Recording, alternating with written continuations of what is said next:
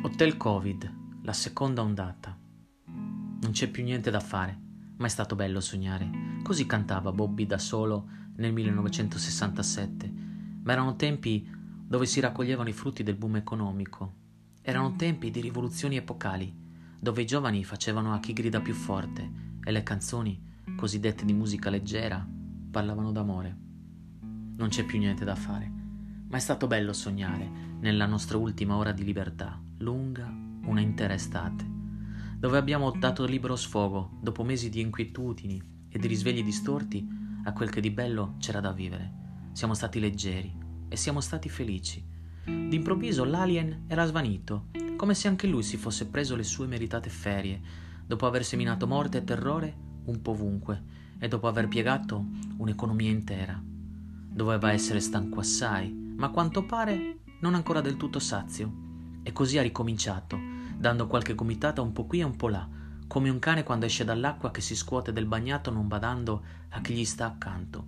Ora non c'è più niente da fare che attendere il nuovo dispaccio, quello più allarmista. Sino ad ora erano stati tutti timidi tentativi che abbiamo vissuto come fastidiosi sassolini nelle scarpe che, chi più e chi meno, è riuscito a sopportare. Qualcuno ha voluto toglierli dalle scarpe, quei sassolini, e lanciarli contro. Contro e basta, perché il vero nemico, essendo invisibile, non può essere scalfito dai nostri sassolini e dalle nostre discese in piazza. E quindi contro. Perché quando si è arrabbiati si è contro. Perché c'è un vaso ormai colmo da svuotare, una latrina nauseabonda da ripulire. E quindi ci si scaglia contro.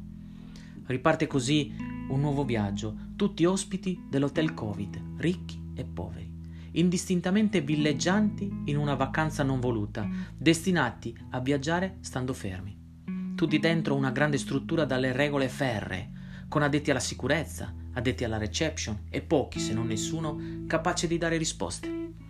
Tutti chiusi in camera, nessun incontro nella hall, nei corridoi ci si tiene a debita distanza e si ha paura anche di salutare. E non da ultimo, privati del centro fitness e del centro wellness, ma tutti in attesa del nuovo dispaccio, quello serio, quello che andrà a impattare sui nostri passi e non saranno più solo sassolini. 23 ottobre 2020